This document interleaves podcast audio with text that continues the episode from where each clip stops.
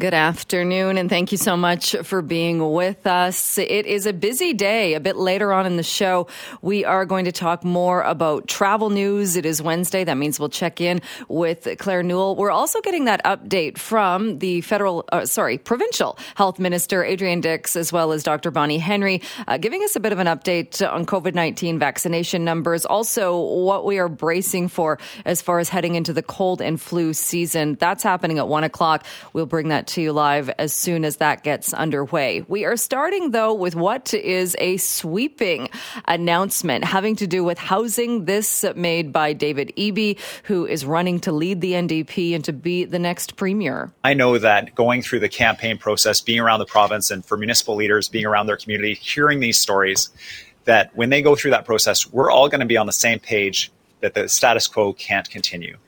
And my commitment to them uh, is to work with them to fix this.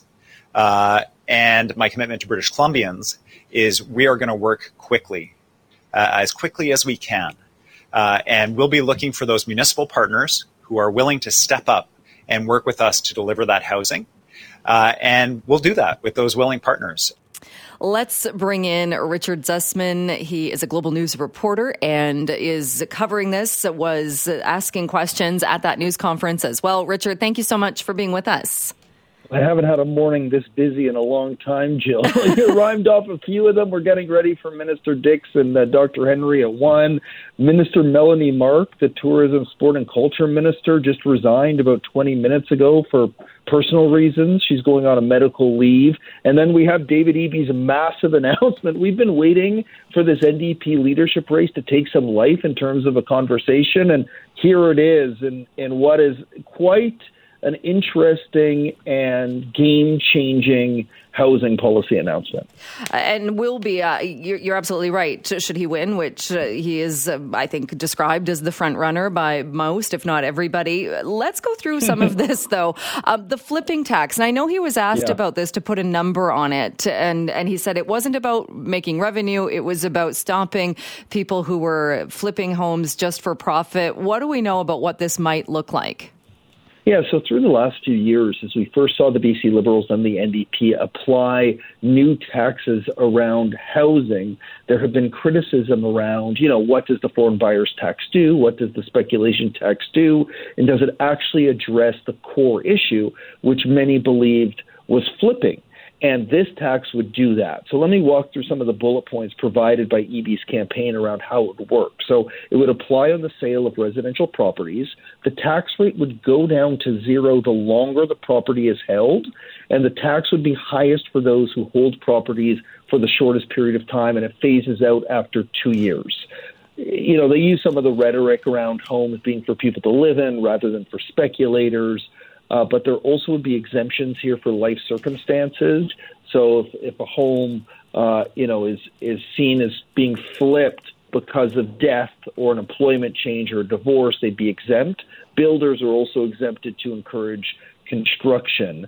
Uh, you know, clearly there are a lot of pieces here. The big goal, rather than as you alluded to, generate revenue, uh, is to provide stock for people to live in rather than be used as an investment, like a a product that increases values. We've seen in Metro Vancouver the value of these condos, townhomes, and, and detached homes has, has grown and has been a good investment for many. And flipping has been lucrative, and that's why Eby's camp here is trying to get you know, flipping out of this as best as possible. Did he mention, or I don't know if he was asked about this, because while he didn't put an actual number on what the flipping tax would be, I was curious because there is already the capital gains tax. If you're in yeah. a in a place for less than a year, you're paying that tax. Would this be something that would be in addition to that? Absolutely, it would be uh, based on the information I'm looking here. And the other part of this, and we've seen this on some of the NDP's housing taxes before, is all the revenues would then go back into building homes. So it would be an additional tax. A tax. So if you keep the home empty, if you flip it, you'll be paying those taxes plus you'll be paying the capital gains tax on it as well. All right. So that's the, the flipping tax that he talked about. He also, I know you asked him about the renter's rebate that we've heard promised, and uh, it did. That was not part of this announcement. But what did he talk? Uh, what did he say about that? Well, I'm known for asking multi-part questions, Jill, which often gets politicians off the hook. So he only answered the first half of my question, I think, uh, while I was listening over the line. This has been a controversial piece for the government. They have made this commitment on back-to-back elections. Uh, the time on Premier John Horgan's mandate is is running out because he says he's leaving as soon as a new leader comes in. So it's unclear whether we're going to get that $400 rebate. I tied it into a question also about, you know, why has David Eby not done these things while he was housing minister, right? He has served in this job now for two plus years. He spoke to the pandemic and the work that was being done to address the crucial needs in a time of need during the pandemic. I think a lot of people have been caught off guard by the fact we've seen this you know, massive rebound in unaffordability over the last year as we sort of get out of the strictest COVID measures, and the province was caught flat-footed. And I think this is a way to get back running on this issue, which is clearly the number one issue in the province. So we're still uncertain about where we would end up with David Eby and a renter's rebate. You know, we know there's a lot of measures in here that would help support renters uh, but there's also a lot of questions I know internally within the NDP about whether that uh, rebate is the best way to address uh, the the shortfall that many people are feeling in terms of paying their rent.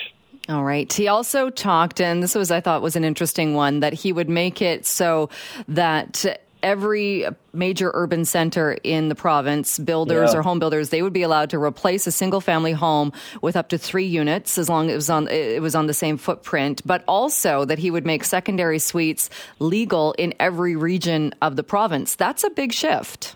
It is. This part was really interesting to me. He didn't go as far, and he was asked about this as well.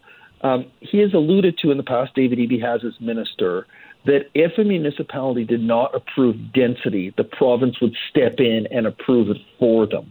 I still believe that is something David Eby would like to do and is part of the ongoing work this government's doing. Now we have these other changes he's proposed if he becomes the premier that you alluded to that would start pushing things in that direction as well. So right now it is complicated, as many will know listening. If they are to, you know, knock down a single family home uh, or work with developers to do so in most cases, it is complicated to get to three units. In this case, you would no longer need to go through that process. The province would work with municipalities to figure out how to do this. Secondary suites in some communities, I know Vancouver is an exception, but there are some municipalities still out there in this province who are trying to stop secondary suites. The province would come in and say they are legal in every region of this province. Another part of all of this is provincial permitting to make that more simplified, work with municipalities. And the last point of this I found really interesting, Jill, for many who live in stratas, is the province would remove any strata restrictions. So, rental restrictions for a strata, age restrictions for a strata. There would still be some senior only places to ensure that seniors have access to retirement communities, but that 19 plus restriction would be gone. So if a family, if a couple's living in a strata and they have a child, they won't be forced to move and find a new place. There's a lot of really interesting ideas here. Clearly, we know he's been a guy who's been thinking a lot about the housing file for the last decade, as long as we've seen David Eby in the public realm. Uh, and now we see, I'm guessing a lot of these ideas were ones that he tried to table at the cabinet table and probably had pushback. And if he becomes premier, well, he has the carte blanche to do what he'd like to do, and, and he'll have a mandate in order to do that if he becomes the leader. All right, uh, Richard, a lot, uh, a lot in that announcement. Thank you so much for joining us to break it down. Appreciate it. My pleasure as always, Jill. Thanks for having me. Well, at this time, every Wednesday, we check in with Claire Newell, the founder and president of Travel Best Bets, to find out what's happening in the travel world. Good afternoon to you. Hi there, Jill. Good afternoon. Um, I'm guessing you heard the entire travel industry give a huge sigh of relief on Monday when the federal government announced formally that they will be lifting all the remaining travel restrictions. Um, and it's been really interesting for me, Jill. I was away over the over the weekend to California with my daughter, and when I came back and was driving to work, I heard you know, kind of mixed messages. Some people were not happy about these changes and others were ecstatic. So I don't think we're going to be able to please everybody. Um, but what I guess I was hearing was that some people felt like the government was kind of weak and should keep the mask mandate in place. Um, so it's just actually now going to be up to the individuals. So do you want me to go over um, specifically the the things that are going to changes, just so everyone's really clear on it, or sure. do you think we've had enough in the news? no, let's uh, let's uh, go over it uh, because yeah, it's a couple of days uh, away from, from now when it goes into place. So yeah, it's a it's a good reminder. Yeah, it is. So it does go into effect on October the 1st, and the remaining travel restrictions that are being lifted for border entry, plane, train, and cruise ship travel in Canada um, will include vaccine, quarantine, testing, masking, and then ArriveCan. So um, specifically, people will not need proof of vaccination required to enter Canada.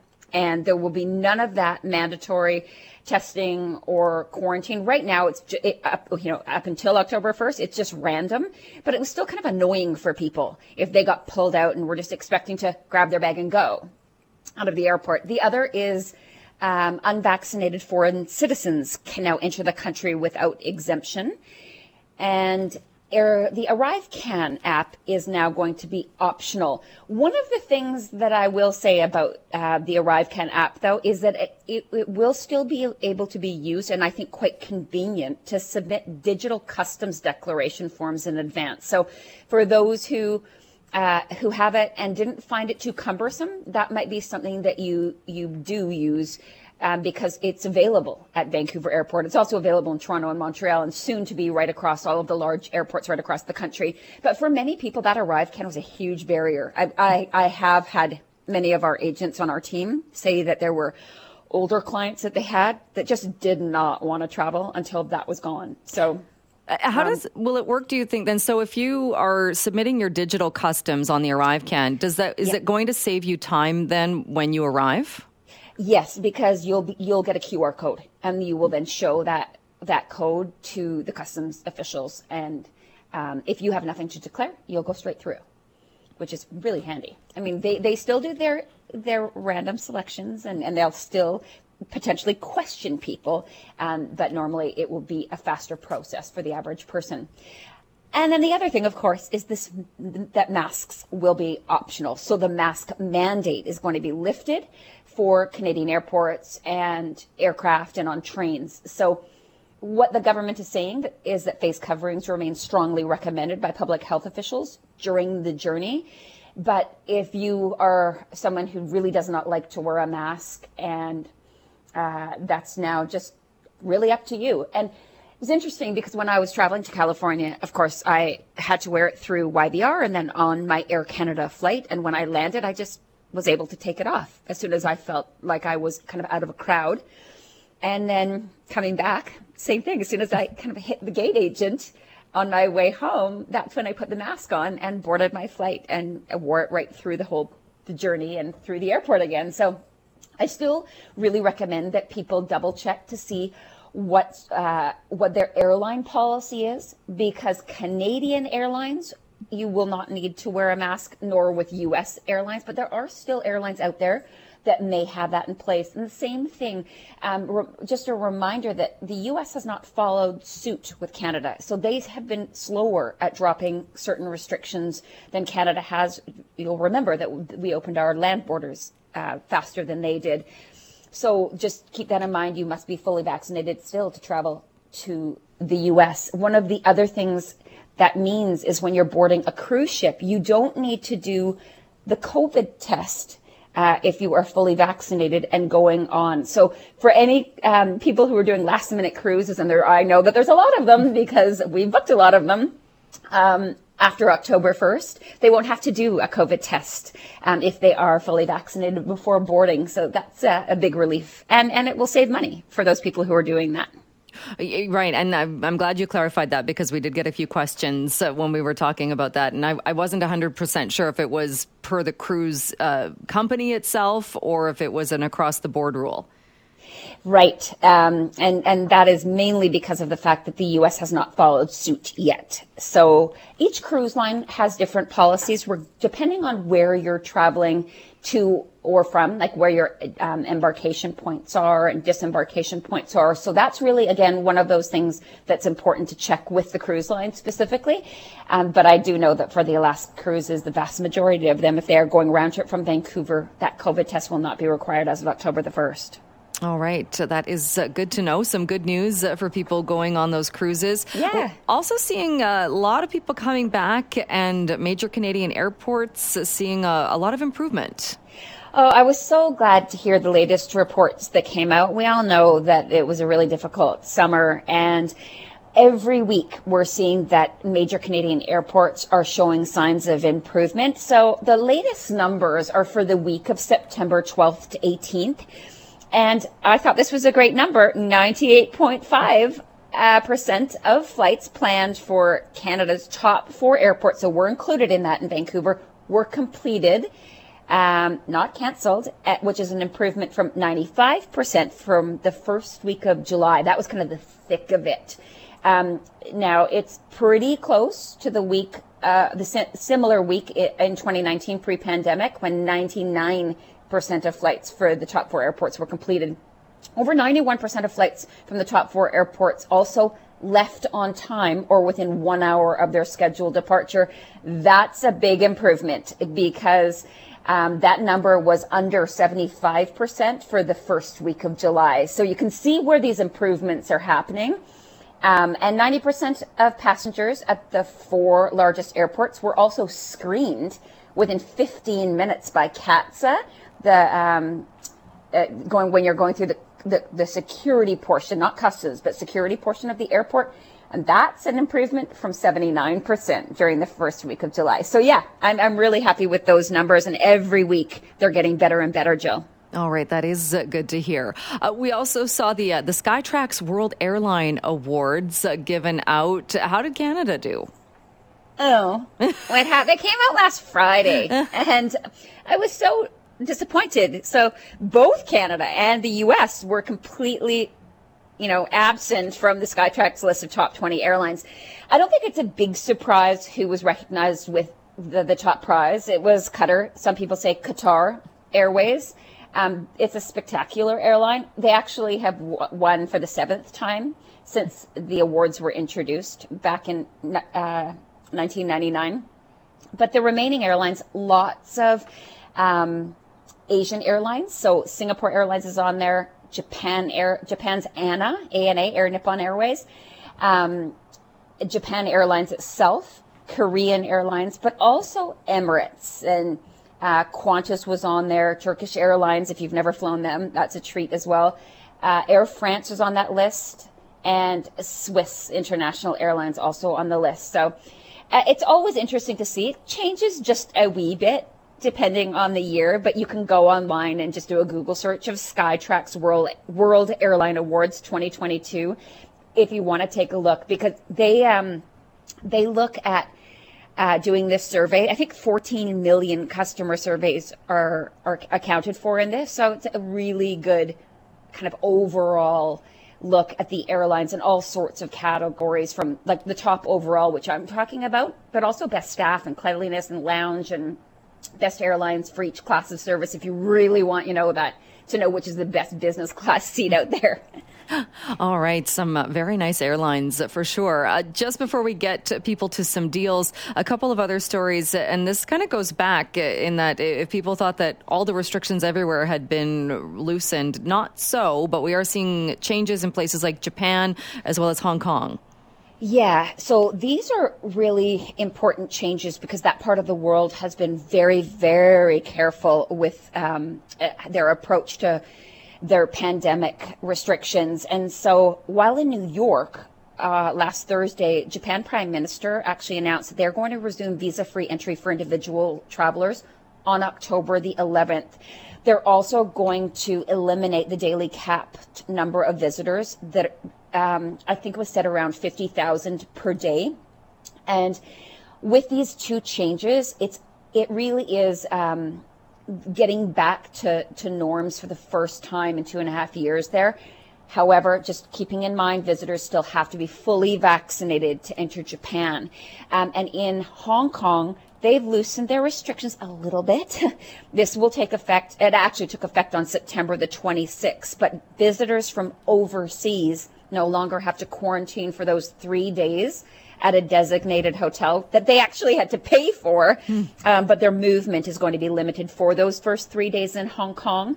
Um, but they can take public transportation, but they can't go into restaurants and bars and other businesses for the first three days. So, really interesting, um, but it's starting starting to, to loosen up in those that part of the world. All right. What deals do you have for us today? Okay, I've got um, the first one I want to share was Puerto Vallarta, Mexico, and this is for January 15th through until February 5th. I know it's not a big window, but if you can go during that time period, air and seven nights in a four-star beachfront all-inclusive resort, 879, taxes of 603. There's a nine-night Caribbean cruise that I thought has a great itinerary.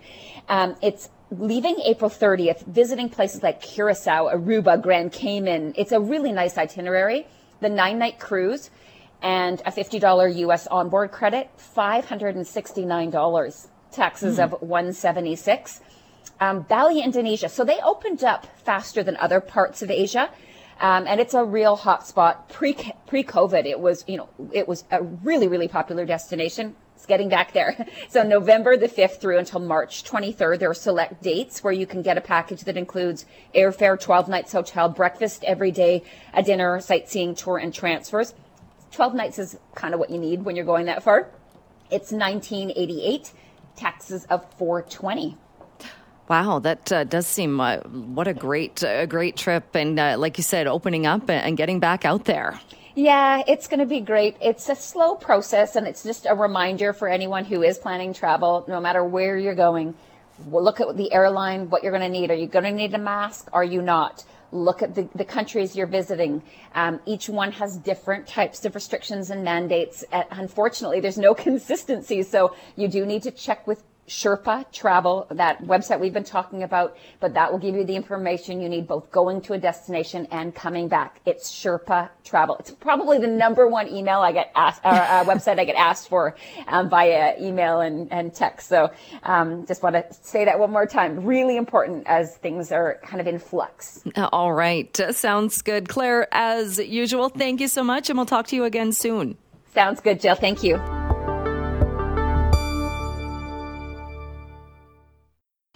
Thanks for being with us on this Wednesday afternoon. Well, we are going to talk more about what has been happening. As you know, we've been talking about random assaults and attacks. Uh, we're actually going to hear from one of the victims of one of those assaults a bit later on in the show. But right now, we're joined by Sarah Leamon, who is a lawyer with the Sarah Leamon Law Group, to talk more about the bail system and how this actually works. And Sarah, thank you so much for joining us today.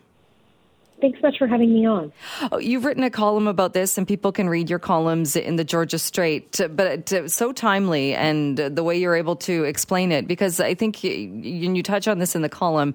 We hear about these attacks, and then we hear about people that have hundreds of encounters or incidents with police. We hear about people who have had multiple arrests, and there are these questions constantly as to why is somebody with that background not in custody? Why are they out? Out on the streets. And, and what can you talk about or what can you tell us about that and how the system works? Sure. I mean, this is the question that a lot of people are asking about, and reasonably so, because it is troubling to think that offenders are just being caught by police and then subsequently released back into the community without any conditions or supervision or penalties. So I understand the concern that a lot of members of the public are having about this. But what we have to keep in mind is that the bail system is an integral part of our justice system. We have it in place for a reason. It is very fact specific and it is a very complex process. And it's there in order to preserve our core Canadian values, namely the right to be presumed innocent until proven guilty. Right. So, do we kind of not jump to conclusions, but when you hear about somebody having a, a criminal past or, or, having several convictions, does that change anything when then somebody is then back before the courts and a decision has to be made whether or not to grant them bail? Sure. I mean, we're throwing around this term of prolific offender recently, um, and I think that that is something that can weigh into the decision about whether or not a person should be granted bail. So there will be considerations such as a person's you know, past history of, or their compliance with conditions as ordered by the court in the past, for example. Because if a person has been previously on court conditions and they demonstrated that they could not adhere to those conditions, that's not going to weigh very favorably uh, with respect to their subsequent release again this time. Does does the crowding in prisons or in um, in pretrial centers does that ever weigh into it? In that there just simply isn't room to keep people? That's not something that should be considered, strictly speaking. We have to consider um, other things, such as the protection of the public, the administration of justice. We have to also consider competing interests, such as a person's right to liberty, right? So that would involve the accused person's right to liberty, um, and how we're also going to make sure that the accused person continues to engage with the system and doesn't just flee, you know, or abandon the charges. So those are some of the considerations that are taken into account at a bail hearing. But every single one is so fact specific and driven by the individual circumstances of that case and that accused person before the court. You talked about conditions and how somebody can be released with conditions. Uh, they could be things such as uh, not to consume alcohol, not to have any weapons, maybe not to contact certain people. Uh, how much are they enforced, though, or how confident can the public be that even when somebody is released with those conditions, there there are, is law enforcement and there is enforcement to make sure they follow them? Well, I mean, we can never be certain 100% of the time that people are going to follow the conditions they're released on.